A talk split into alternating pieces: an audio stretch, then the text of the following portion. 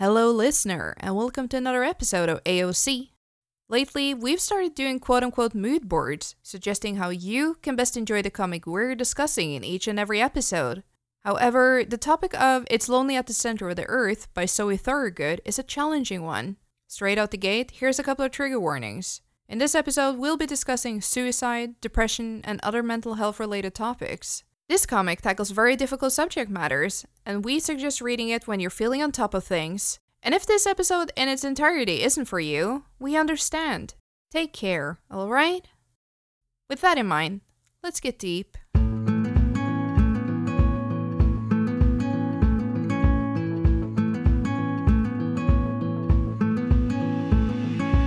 I'm Paul Duffield, and I have just finished playing Alan Wake 2, and I've just finished talking to Jaws about finishing Alan Wake 2. Hi, I'm Jaws. I have also recently finished Alan Wake 2 and also just talked with Paul about Alan Wake 2. And if my voice sounds shot as fuck, it's because I've been yelling for the last two hours. Drawing isn't easy. Drawing comics isn't easy. Living a life whilst drawing comics isn't easy. Living a life where comics are your only outlet isn't easy. This is a story about all of that, and it isn't easy. When your entire existence depends on your ability to create, creativity becomes a toxic, codependent relationship. The moment you stop producing, you're living on borrowed time. Because you don't want to be a waste, do you? This autobiography came from my juggler, stripped back my skin, and yanked out my self hatred for all to see. Having front row seats was painful, cathartic, and funny, but most of all, it was validating. So, for characters, we obviously have Zoe, who is the person making the story about themselves, 23 years old. And then there's their friend called Izzy, who comes in and out a couple of times. And other than that, there's the unnamed love interest and family. As far as I'm concerned, they're unnamed anyway. None of the names of these characters are really that important, just that these are the people taking part of the story. Yeah, and it's worth um, double stating this is an autobiography, so they're all real or a fictionalized version of real characters. It is occasionally difficult to tell how much is fictionalized and how much is just a straight up, super honest autobiography. And that was one of the questions I wanted to ask you actually is how did that come across to you? I do think an element that made me question it a little bit while going, but not in such a direct way, was the fact that the story starts over again. It begins with a redo several times, where it seems like Zoe in the story is hunting for the perfect beginning. And at that point, I went, okay, we, we've had so many beginnings now. Which is the real one? When do we just start? Yeah, it's a really interesting element. Again, for readers who haven't read it, the idea at the very beginning is that Zoe is working on an autobiography. She wants to find the perfect plot to put in the autobiography. So the plot that she creates for herself is I'm about to go to a comic convention in America. Then COVID hits. And so she restarts the story halfway through, and then the same quote unquote plot is several years later her going to Thought Bubble, which is an English convention. And at that point, there's literally a title page in the middle of the book, which I loved. I thought that was a really, really nice touch. But it almost felt like a considered structure because it did occur almost exactly halfway through. And I was like, how much of this was written kind of on the cuff whilst she was experiencing it? And how much was restructured after the fact? Because I thought the overall structure of the book was really beautiful, like really nicely balanced. Yeah, that's a very solid point. It reads like something almost spontaneous and made on the go, but it's way too structured and well put together for that to be the case, I believe. So for me, if I were to take a very wild guess, I do think it's a very good mix of someone who perhaps is good at logging their life on the go and then take those log notes and put it into a cohesive storytelling down the road. That makes sense, yeah. And maybe having created certain key pages ahead of time, because there are weird headfuck moments where you see pages from the comic in the comic as she's drawing them, either before or after you see them in the actual comic. Very weird. Yeah, what do you think of the art style of this one, the visual execution? It's lovely, I thought. Again, I'm not always one for rigid panel borders, and a lot of these pages are just straight up. How what is it? It's a four by three grid, so 12 panels a page. And I appreciated the art, even if it wasn't necessarily my taste. One of the things I liked about it was how free it was with different art styles and different ways of drawing the characters, and that each different art style and way of drawing meant something. How about you? Yeah, I loved it. I initially picked this up because I saw a couple of pages from it when I Googled the comic, and I was immediately intrigued by the mix and mash of different visual expressions. I thought it was very, very, very cleverly executed. Funnily enough, since this is a story about mental health effectively, it comes across so thought out and planned that it's almost hard to grasp that it's made by someone who at the time was struggling so much. Yeah, absolutely. And it did feel very raw. That rawness sort of pulled me in and took me along with it.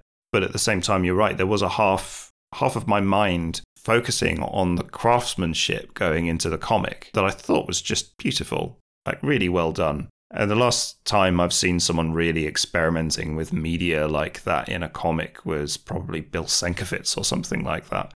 So you mentioned that this really hit you hard.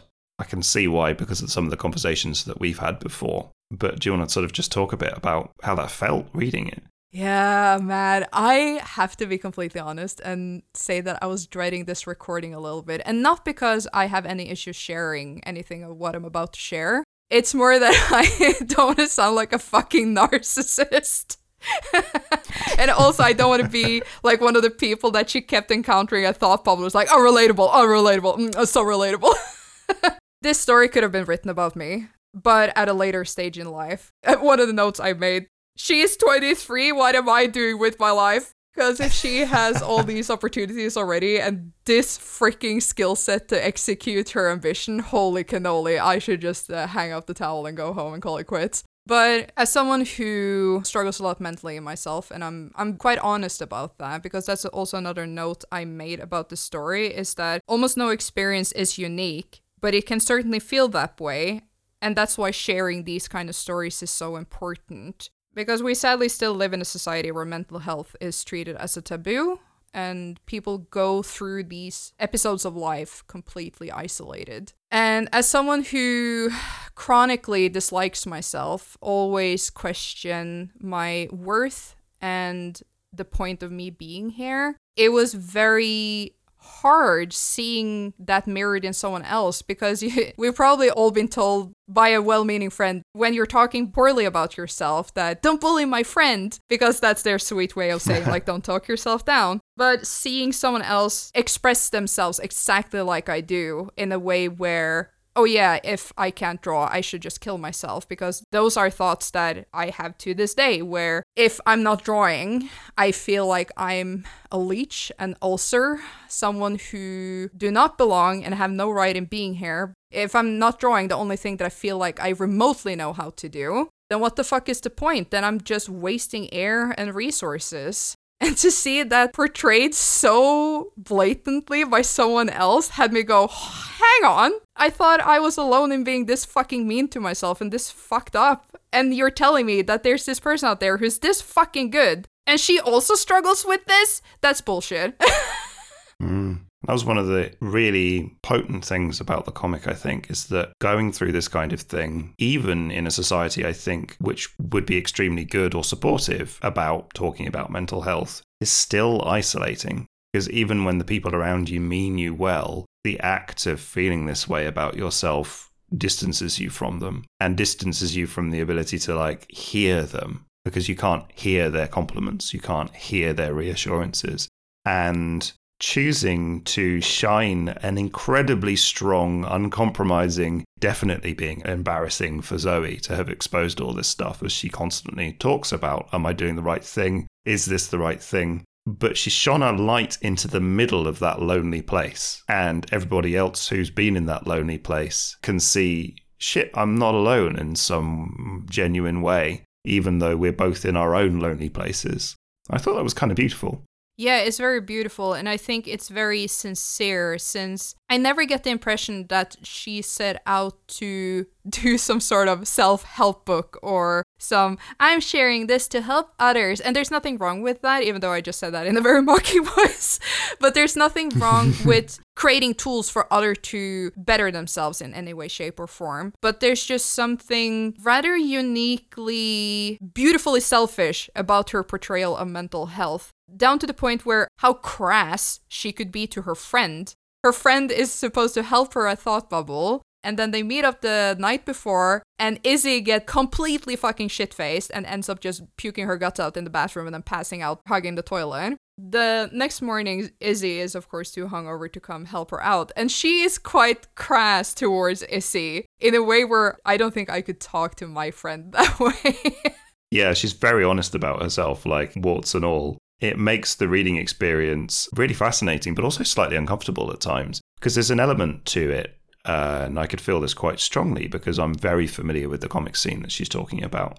I've been to Thought Bubble. I know some of the people in this comic, and I've probably seen Zoe without realizing it. There's also this sense of sort of, it's almost like she's taking on a dare she's been told that she's the next new thing in comics. She's been told that her work's really hot and that, you know, she should continue and she's getting book deals. And a lot of this is like, yeah, yeah, you think? What about this then? Do you think you'll put this in the comic? What about this? and it's almost like a sort of a constant challenge to the people reading it and the people publishing it and the world that it occupies this was one of the things that I found most fascinating about it because I normally do not enjoy autobiocomics. I normally feel really uncomfortable reading them. And by the end, I just think, well, I know way too much about your life now. You know, what have you done to your life? But with this, there was almost sort of like a conscious embrace of that fact. It sort of knew what it was doing and it knew what it was. And it said, yes, yeah, so what? This is what the industry wants. This is what people are reading. Why are you reading it? Carry on reading it then. I found that level of provocation going on in it something that allowed me to get over the fact that I was reading autobio. Oh, interesting. That's so removed from how I feel about autobios. When the format is good, I really enjoy it. It gives me an insight that I often very much appreciate. Narcissism mm. and all. I don't get embarrassed over. I, or actually, I wanted to ask you what embarrasses you? Oh, it's not a sense of embarrassment. It's just a complicated relationship with autobio comics as a writer and a creator myself. I don't think I would do one, but I know people, like personally know people who have done one and who have accidentally ruined their lives with it or regret doing it deeply because the people who are in that don't really get to consent to being on the page and they're suddenly there forever, a slice of their life along with your life. It's free for everyone to look at. And because they're often indie comics, they're written by people in small crowds.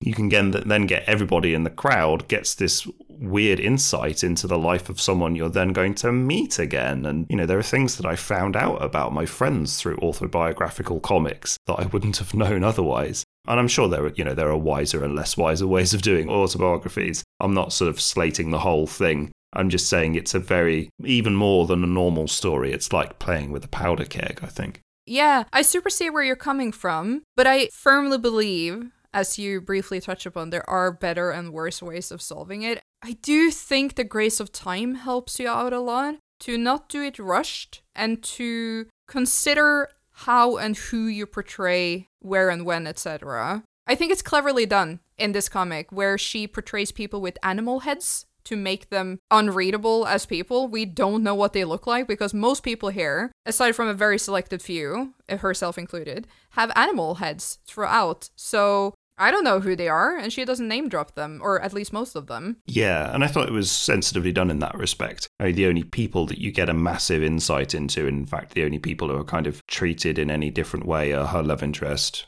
her friend, and her parents. And I feel like that's a small enough quote unquote cast. The impact from that isn't going to be huge. And it, it feels like, at the very least, with her friend, her friend knows she's in it. In fact, there's that really funny bit when later, when she gets to Thought Bubble, she's like, Can you draw me with my ass hanging out when I'm in the toilet? And she's like, Yeah. yeah, that's super cute. I really appreciated that meta commentary. Yeah, very nice. But yeah, I would agree with you. You know, it managed to dispel those awkward feelings by challenging them, by saying, I recognize this and I've literally put it in my comic. I feel weird about this, but also I feel compelled to do it. And I think that that exposes this element of the industry, the comics industry in general, storytelling in general, which thrives on this kind of voyeurism, I guess would be the right way of putting it. And that can be positive voyeurism. It can be seeing and feeling seen. It can be relatable. but it can also be negative voyeurism. It, it can be feeding on drama. It can be, you know, scrolling through the latest controversy on Twitter. It can be learning something about a friend in an autobiographical comic, you know, whatever it happens to be. It sounds like you had a very unfortunate incident in your life where you obtained information you didn't necessarily want through this format. Because I've never seen it that way. But I think also and I don't say this because I think I'm fucking brilliant, because I think I've stated earlier in this episode that I'm severely fucking damaged. I do think I tend to downplay people's lack of willingness or capability to see things from several sides. So when I experience a biography or autobiography in any sort of way and people are named or not named but explained in a way, at least included in the story in some way, I am still capable of going, oh yeah, but this is just one person's point of view. So this isn't the universal truth necessarily. It's a highly subjective truth, and I can accept that. And then I tend to forget that most people are just like, clown car, honk honk, I take this at, as the gospel, let's fucking go, hey ho.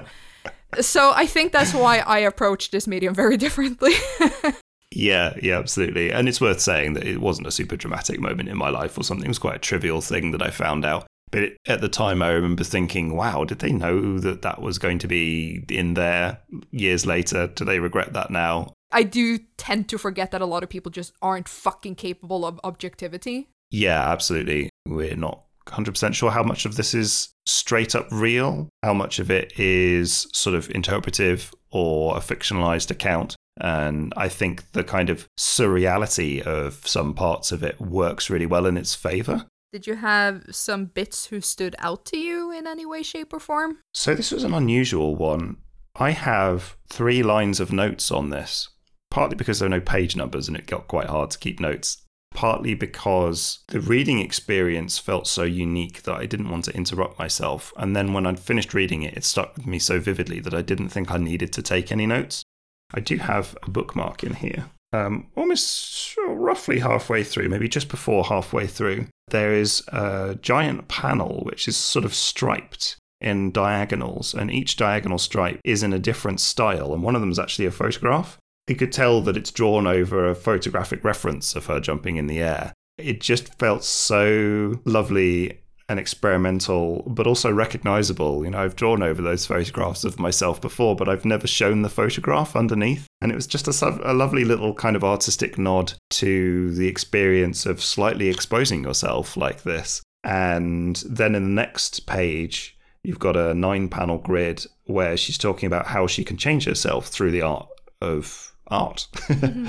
And she can fix her teeth, she can change her hair, she can be someone else, and then she becomes a character she's already drawn. She can be loved, and there are like hands coming up and stroking her. She can disappear, and she disappears. I just thought such a beautiful, playful way of communicating something.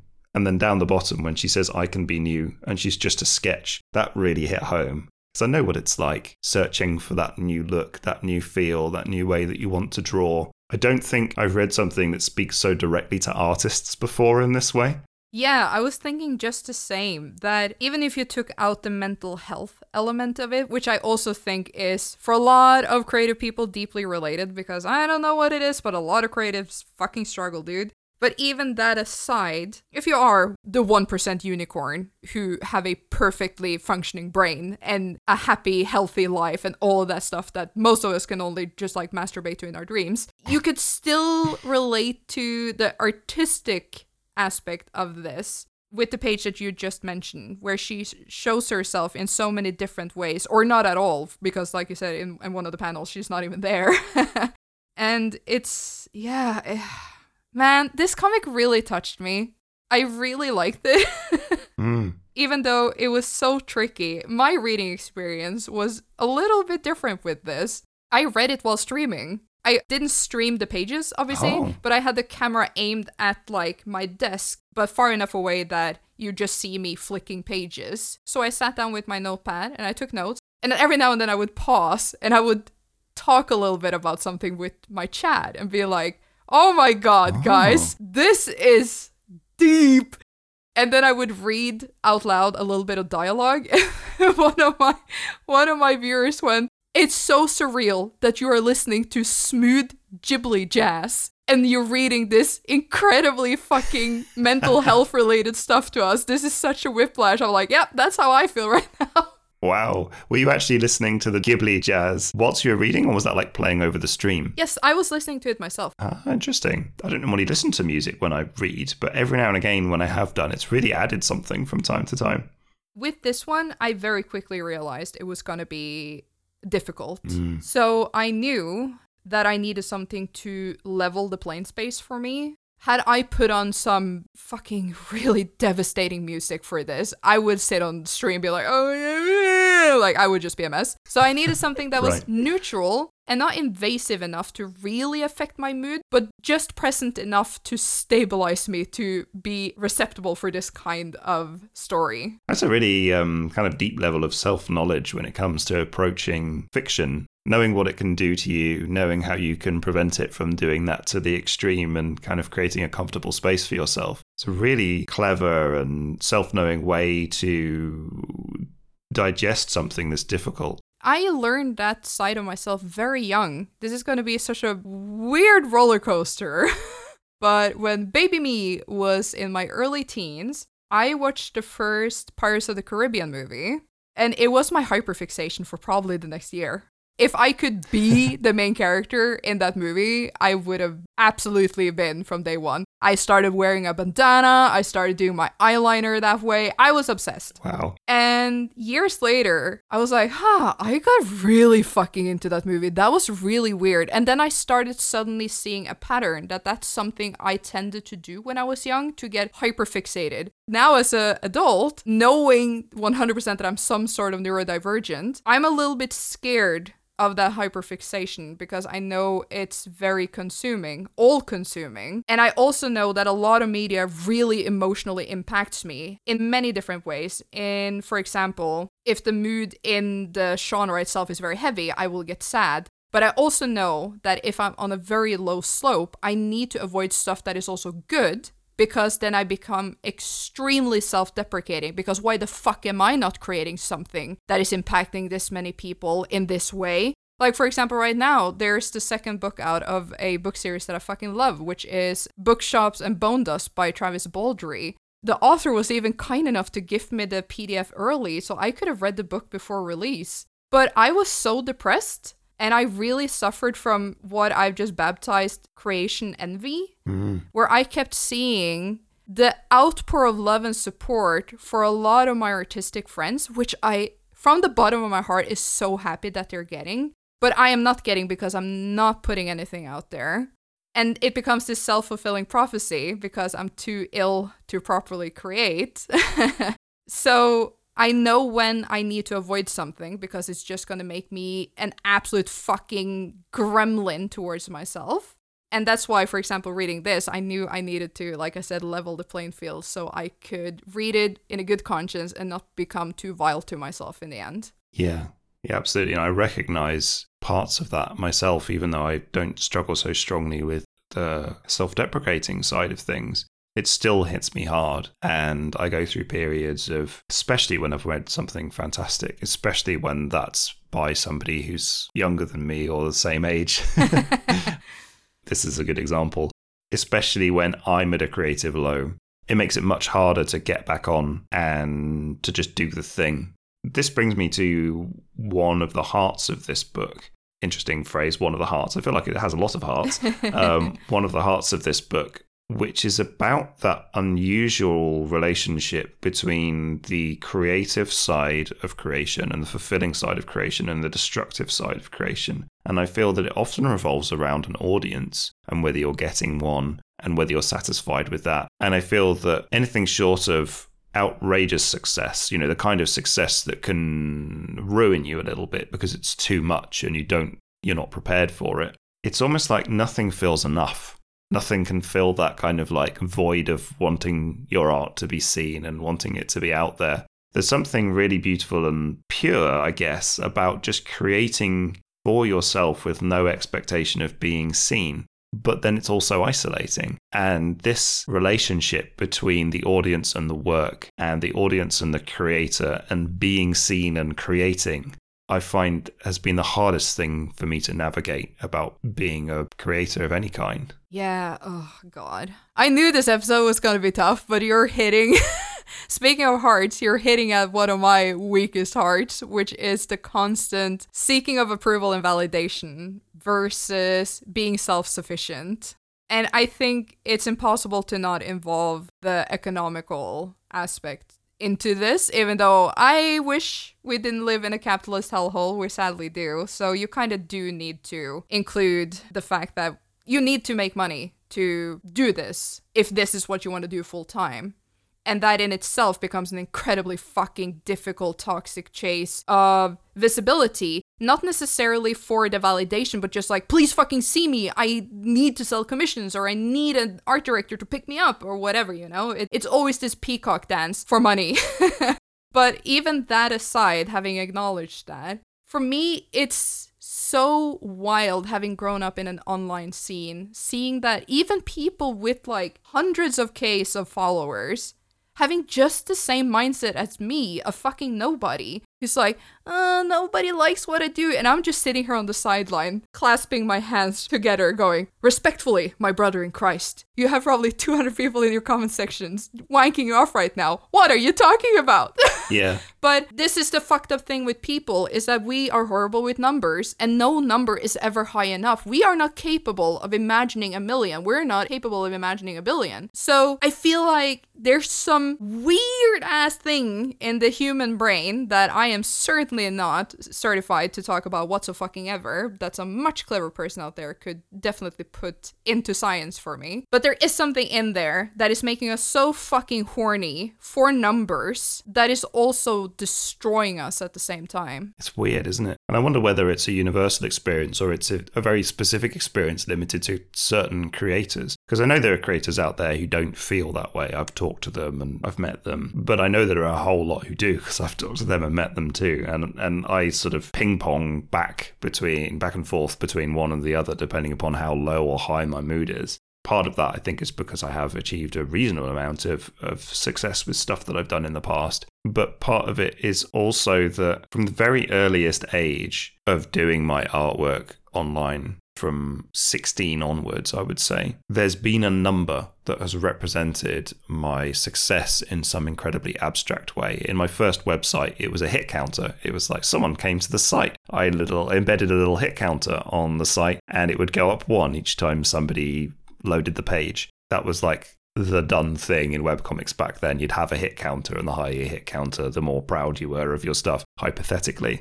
And then I moved to DeviantArt, and that became likes and comments. And then I moved to Twitter, that became retweets and exposure.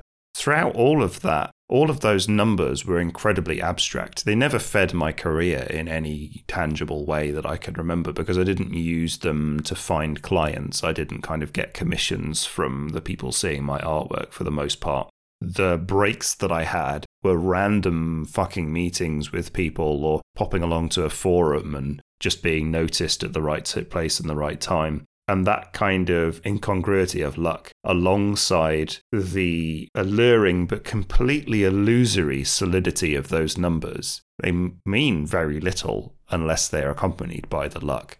I've never been able to reconcile it. It's always fucked with my head. And the only solution I found eventually was to leave, to not do that side of things. I think you're 100% correct. And uh, life be hard, yo. yeah. No, back to the comic because that's that's what we're here to really talk about. Were there any standout sequences for you? Any moments that you really just thought, yeah, this is this is hitting it? I actually wanted to bring focus on something that really made me laugh, and I had to read this out on stream. And when I say that this entire thing is literally me, I can't stress enough how it feels like this is just a story from my life. It's just text bubbles from a phone conversation And I wanted to read it because it's so fucking funny. I'm gonna start midway in. On the pages in the comic, you're literally reading this as if you're reading a text conversation between two people. And so is writing. So, when I was 18, I tried going to uni to study 3D game art. I lived in a student flat with four strangers, and this entire year I never used the kitchen because I didn't want to interact with the people I lived with. I'm sure they were lovely. Anyway, one day I decided I'm gonna be brave and treat myself to a microwaved sweet potato. So I walk out of my room with the potato, but as I walk to the kitchen, I see people in it, and they've seen me, so I have to keep walking past so it doesn't look weird, but the only thing past the kitchen is the door out of our flat. So I walk out of the flat, the door closes and locks automatically, and I haven't got my key. So I'm stuck outside my flat, barefoot in my PJs, hair wet because I just washed it, holding an uncooked potato. And then hear people walking up the stairs, so I'm like, OMG, I better lose this potato fast. For some reason, the potato was the thing I was the most worried about them seeing. So I called the elevator, put the potato in it, and send it up to the top floor. Anyway, after nearly pissing myself, I finally knock on the door so my flatmate can let me back in, while I'm barefoot and dripping wet in my PJs, potatoless. I Oh was my like, God. I remember laughing my head off at that sequence. as someone who lives in an apartment complex with that little fisheye through my door, if I'm about to head out and I hear that one of the neighbors on my floor is also heading out, I look through that fisheye and see them disappear downstairs because I don't want to interact with them. I don't want them to see me coming out with my trash or looking disheveled or something. I don't want them to acknowledge me. So I wait for them to fucking pass so I can walk in peace. Ah, very relatable as well. I think uh, more because all of my neighbors seemed actually literally crazy when I was in university. I would do a similar thing. Oh my god, Paul. And I will cut this out if you're not comfortable. But can you share the story about the girl writing the fucking thing in the elevator? Oh shit. Yeah, let's see if I can get this right. It's been a long while. When I was in university, I lived in a flat uh, with a couple of flatmates. One of them was a goth. She dressed in black all of the time and had, well, I was a goth too. We both dressed in black a lot. And she wore cat ears all of the time. This story isn't about her, it's about our weird neighbor who thought she was satanic and once left a sigil or a message, I can't remember what it was, in the lift, written in menstrual blood with a used tampon on the floor underneath it. Is a sort of a ward, as far as I'm aware, against my flatmate, which is one of the wildest things I've ever encountered in my normal everyday life. So, I'm no expert on Satanism, but I picked that as more Satanistic than wearing cat ears and dressing in black. Yeah, and the ironic thing was that my flatmate was actually Christian and ran a Christian help place for people who are in bad times. I think it's safe to say that I would rather encounter a sweet potato in the lift than that. Yeah, absolutely. Reading this story, it made me think, it just made me picture the person who opened a lift at the top to find a single potato in it. I think I would have been incredibly unnerved. I think this sort of punctuates the whole story. The kind of the bravery to put that out there, to tell that story about yourself, but also to recognize that it's going to be fucking funny and slightly tragic all at the same time and to use it as good material for a book i think is it takes a lot of gumption i guess Yeah. Yeah, I think that's what I love. Again, ugh, it's so difficult talking about this without sounding like a fucking narcissistic cunt. But I've had people tell me numerous times that I'm so brave for openly sharing about my mental health. And I'm like, dude, I know you're well meaning. It's not bravery, it's a cry for help. Hmm. It's if I don't do this, I will implode. If I don't ride on Blue Sky every now and then, because just to be fair, I'm not one of those who like dear diary. Every day I open Blue Sky, I'm like, here's my mental health status. Every now and then, my glass fills over, and I don't want to be that friend who's just always I'm depressed. So I go on Blue Sky and I harass all my followers instead, and I just go, yo. Things suck, am I right? In a slightly more elaborate way. And I've gotten the feedback that some people find it so brave that I do that. I'm just like, no. So I guess I don't find it that. Hmm, how should I phrase this? Because I don't want it to sound derogatory, but I don't find it impressive or courageous that she's doing this. I'm more relieved to see that other people are also willing to do this to put a human face on mental health. Hmm. Yeah, absolutely. And that reminded me of a particular segment from the book which stuck with me, actually. She talks about a sort of a superpower that being suicidal has given her, which is the ability to take risks because what does it matter? It seems like that, as much as anything, motivated her ability to put all of this stuff in a book and put it out there, despite actively questioning her decision in the pages of the book. It was one of the most unusually upbeat things I've ever heard about suicide or suicidal thoughts. That it had bestowed a sort of wild courage. She kind of says it's the reason she went to America, or that's her analysis of it anyway. Yeah, uh, you do get this. Um, sorry, I sound like I'm generalizing. I can only speak from a personal perspective here, of course. But if you do deal with suicidal ideations and you are in a very dark place, you can get very reckless. And that recklessness can turn into substance abuse, just walking in front of cars because you don't care, that kind of stuff. You can you can get very reckless. So I do find it very not to say that you're a lesser person for doing any of those things, because I have certainly been the person to just, for example, walk in front of cars, just to be perfectly clear that I'm not shitting on anyone here. But it is something very beautiful to see someone turn that into something somewhat positive. And i i am hesitant phrasing it that way because it sounds like i'm giving like a golden cookie to someone who was able to turn their mental health into a winning story and all the people who aren't are failures. And that is yeah. so not what i'm trying to get at here. But it is like you're saying, it's it's so difficult phrasing this without sounding like a fucking ding dong. But it's a weirdly light-hearted, quirky take on being suicidal, which is somewhat refreshing for someone who is literally in the same camp herself. I feel like I can at least say that for me. I don't claim to speak for an entire nation here, but for me, like I said, it was very, very, very beautiful to see someone just say that, hey, if I just want to die anyway, I might as well just fucking do this story because I don't care about my image or how I'm perceived. And I'm like, yeah, yeah, that is kind of cool. yeah, there's no genuinely fun upbeat way to talk about suicide, but at the same time, it's often the case that when people do get around to talking about it, because it's a relative taboo to discuss out loud or to just have a casual chat about it, you know, it needs to be preceded by trigger warnings and are you okays and can you hear this is and all of that kind of stuff, that it becomes very heavy and is often treated very heavily or very seriously. Seeing suicide talked about in a light-hearted way, not in a dismissive way, but in a this is what it's like to experience. These are the kind of thoughts and feelings you have whilst you experience it. You know, because even when you're suicidal, you, you don't go through life feeling exactly the same way all of the time. You can still think about it and talk about it. You're still living in various different ways. There are still different streams of your life going on.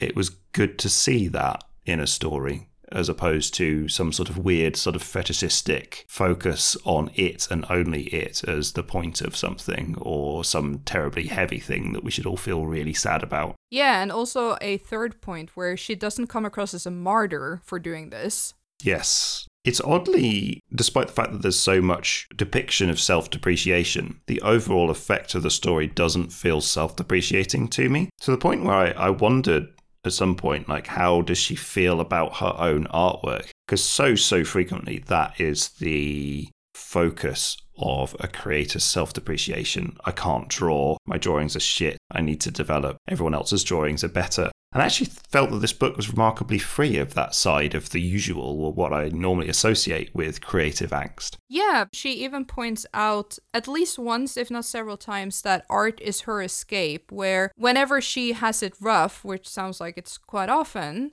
she will just escape into her work, which is art, and then she can just create other lives for herself through her art. And that's such a beautiful approach to that. It can also, again, like I said in my blurb, it can become codependent, which I know it has become for me. Mm. But if it works for you in a way where you are not that mean towards your own craft or the result of your craft, I think that's just wonderful that you're able to at least have that as a safe space. Yeah, absolutely.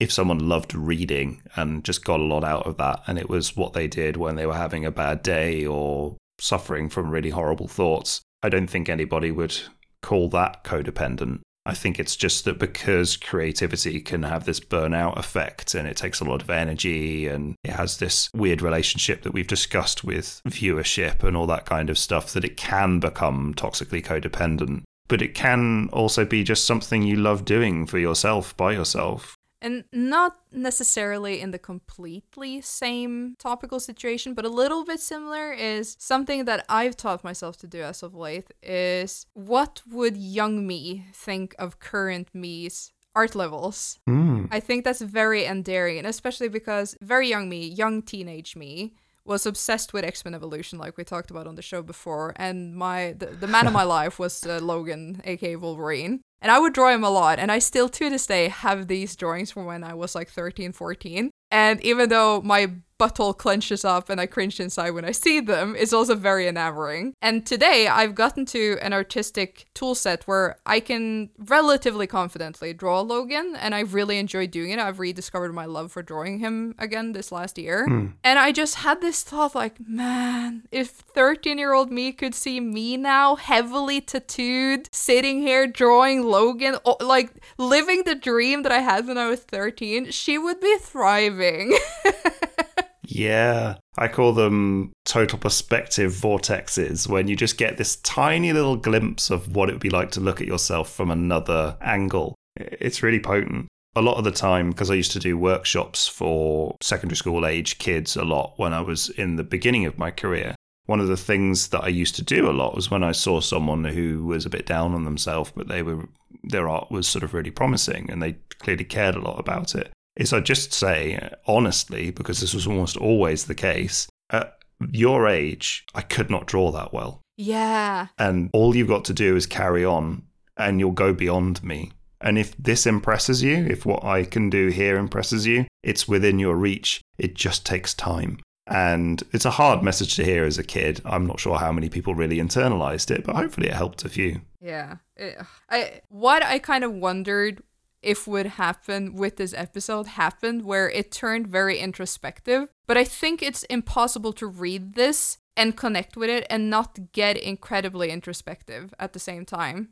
Yeah, it almost invites you to think about yourself because of the way that it focuses on Zoe's reflections on herself. And in that respect, it's got this kind of very meta level to it. It's aware of what it's doing and it's doing it, and it's aware that it's going to be relatable, yet it's continuing to be relatable. you know, it's a really interesting kind of tension, I guess, in the story, but that it makes it an even more enjoyable read if you pick up on that level of it. After having read this, it really piqued my interest to check out her other work, both the stuff that she's completely written and drawn herself and the collaborations with another writer. Yeah, especially because she compares at one point a story that she did before, The Impending Blindness of Billy Scott, where she put herself into the character a lot, but it was still fictional. I think that that was the thing that really launched her career. It was two years before It's Lonely at the Center of the Earth and a year before Rain. It would be really fascinating to compare her depiction of herself with less filters and her depiction of herself with a fictional filter. I personally will pick up her other stuff. I will definitely let you know if it's something that I feel we should discuss on this podcast at some point. That made me kind of think about something. Okay. How did you feel about the end? Because we get to you know, about five or six pages from the end, and she writes the title of the book down, and then there's a sort of a cut of sorts. We go back in with, I'll be honest with you, I'm writing this months later with the hope that if these are the last words that I write, then I can be satisfied. And it feels quite separate from the rest of the book. What were your sort of feelings reading that bit? So this is where I think it veers into Brian Lee O'Malley second's territory for me, where it ties up with this very weird little bow, and it strikes me as a little tacked on, and this kinda "it will get better" said to self from the future kind of thing. I'm sure that's beautiful and works for some people. For me, it definitely does not. I wish it kind of just ended with her finding the title of the book and then leaving the room. I didn't need the mm. life is messy and we're gonna fuck up and that's okay and being messy is beautiful and we'll all figure it out. Right, yeah. She even, if I'm remembering right, took the piss out of that kind of memoir earlier in the story and then sort of ends with it. But with a little tongue in cheek touch that she says, But if I may leave you with one last thing, it's, and you're expecting the secret, but then a pigeon flies in front of the panel, which I thought was funny. Yeah. Um, but I did feel a similar way to you. Yeah, it definitely attempts to be tongue in cheek, and I say attempts because I personally don't really feel it succeeds. Or maybe I'm just cynical and I just thoroughly do not enjoy these kind of I almost said rows. I don't think that's a name, but when you're just writing an outro because you don't find another way to end it. Yeah, and it may uh, there's a, a chance that it may be something that for some reason Zoe felt for herself that she needed to do in the book, something that she mm-hmm. needed to tell herself at the end of the book. Or it may be an editorial decision that the material was so heavy that we need some retrospective, hey, I'm sort of okay now at the end. But for me, the the way that it's got the title of the book written, followed by but I'm trying not to live there anymore, underlined, does all of yeah, what the next few pages do exactly. in a much more elegant, short way. I thought that the book ending there would have, like like you said, just been perfect. And if it is editorial, I think that's lame. And if it's her choice, it feels almost bizarre that it would be because she's been so blatantly honest about other places in the book where you know an editor would have just like cracked their knuckles to be like, no, no, no, no, no, no, leave that out. We can't have that in there. And she's like, fuck you, I'm gonna leave it in here. So for that last part to be an editor kind of holding her in the death lock, being like, you put that in there, people are gonna think you're gonna unalive yourself tomorrow. That feels a little weird. So I'm almost yeah. tempted to say it's her choice, and that's super valid. I don't want to diminish her choice there. If she felt like that was necessary for the story, it was necessary for the story. Uh, it just isn't jive with me personally. Yeah, there's another way to read it. Um, which is that it's like an author's suicide note, that she doesn't know whether she'll be around to comment on the book. And so this is her comment on the book and herself in a little capsule. God, that's bleak. That's very possible. Wow, that's so um, bleak, Paul. Why? Now I thought it was this like somewhat tacky wrap up, like, but life will be okay, hee hee. And you're just like, no, it, it might not be. And I'm just like, dang, dude. Say it. Sorry to bring it down. no, it's it did occur to me whilst I was reading it's it. It's super valid. I it just did not hit me, and now that you said, it, I'm just like, yikers. That's that's possible indeed. Yeah. Yeah. Okay. Well, that makes me feel like an asshole. Like I said, I had the same interpretation as you exactly, and then it just occurred to me: is it actually something slightly different? But uh, it's it's hard to tell. When she is at the convention at Thought Bubble, her and her friend when Izzy can finally join her, they make two notes to stick on themselves that I'm not Zoe and I'm Zoe unfortunately or something along those lines so that people visiting the table knows who to talk to so they won't like talk to her friend because her friend is an extrovert. So she will of course naturally converse more with the people coming to their table. And hmm. at some point Izzy leaves to look at the rest of the convention so Zoe is there herself. And then a random person shows up and he just says unfortunate. Why unfortunate? And she says, sorry? And he continues, I said, why unfortunately Zoe Thorogood? And she replies, oh, well, it was actually a joke with. And he cuts her off saying, well, it's not unfortunate. Jeez. And then just walks off. And I was sitting here like, what a cocksucker. That is such a real convention story. I have heard some nightmare things from the ways that people interact with people, like the weird passive aggression that you get, strange sort of, are you even here? Do you even know where you are? kind of things that people have said to Dude, people. Just tell me you're jealous without telling me you're jealous. Yeah, absolutely. There was some nice, like, um, I don't know whether it was a combination of a stylistic choice to express things and a time saving mechanism, but I really liked how she went around with this overly simplified version of her face in a lot of the panels. Yeah, but it's funny you bring that up because I actually wrote, is her quote unquote current self drawn so bland out of self erasure? I wondered about that. I mean, I'm sure it was, uh, like I said, I'm sure it was an artistic choice first, but it has a wonderful side effect of making certain panels really easy to draw. Yeah, a panel that made me laugh is when she. I just had it and I closed the fucking comic, but it's when she is with her love interest in America. And in one panel, she. Sorry, I just found it again. She has just taken that simplified face over a photo of her actual face and like wrap the features of her real face into the simplified comic version. Oh. yeah. It's so funny. Yeah, that made me laugh. It's when they're doing drugs, which also fits the mood very well. She says, Hey, did you know you look like a cat? And he replies, while now having a photograph face of a cat in the panel, Yeah, I was just thinking how weird it is that you look exactly how you draw yourself. And she says, Well, that would make sense. And it's the rip face where she's just like looking super fucked up.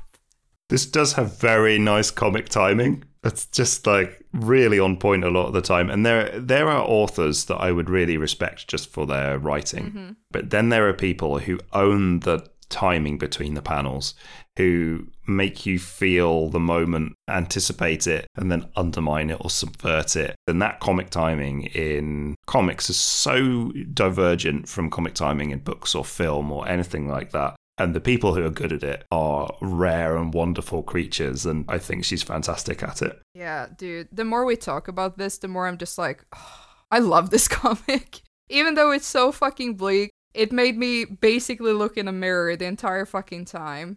I love this comic.